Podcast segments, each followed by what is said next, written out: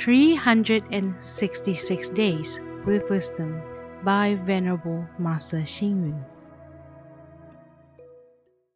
December 21st, a temple resembles a fuel station, providing energy for life. A temple resembles an art learning center, teaching the way of conducting life.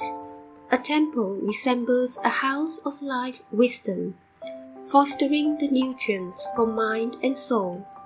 A temple resembles an immigration office, providing passports to the Pure Land. A Buddhist temple is always bright and serene. Whether an individual feels sad or depressed, as long as the person walks into the temple, he or she would be comforted by the compassionate-looking Buddha statue and gains renewed confidence to start all over again. A temple is a school which educates. A temple is also the place for good interaction and sharing the Dharma.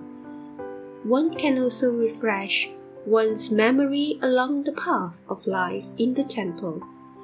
In fact, a temple offers a haven of comfort and serenity to nurture our mind and remove our worries. In the temple, we seek wisdom and practice compassion.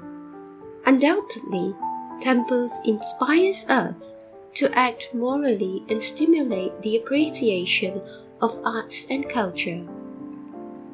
Some people are of the opinion that society needs more hospitals and disaster relief centers and fewer temples. However, charitable work for natural disasters is an on and off operation. Temples are permanent places giving light and hope to many. Hence, it is more worthwhile to build temples and provide education on life's moral responsibility rather than giving charity blindly. Living off charity can either save or ruin people.